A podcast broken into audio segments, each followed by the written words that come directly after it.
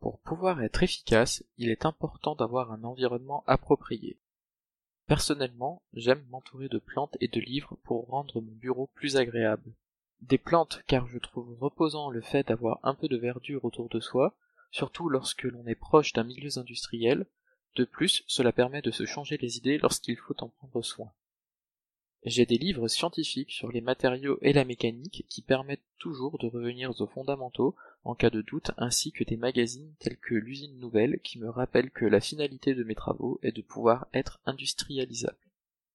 Sinon, il est important d'être bien entouré, la pause avec mes collègues est essentielle pour discuter des problèmes rencontrés et réfléchir ensemble à des solutions. Ma journée de doctorant consiste essentiellement à préparer des simulations numériques, concevoir des programmes informatiques pour en extraire les données et les traiter. Il faut également imaginer et planifier des essais expérimentaux pour valider les modèles numériques. Par conséquent, une partie de mon temps est consacrée à communiquer avec les techniciens et fournisseurs pour les mettre en place. Faire une thèse offre de nombreuses opportunités.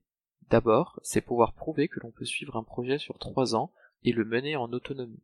De plus, je peux travailler sur un sujet proche de l'industrie et cela me donne l'occasion de côtoyer des professionnels de nombreuses entreprises, partenaires ou sous-traitants. C'est également la chance de pouvoir faire de l'enseignement dans le supérieur et de découvrir le métier d'enseignant-chercheur.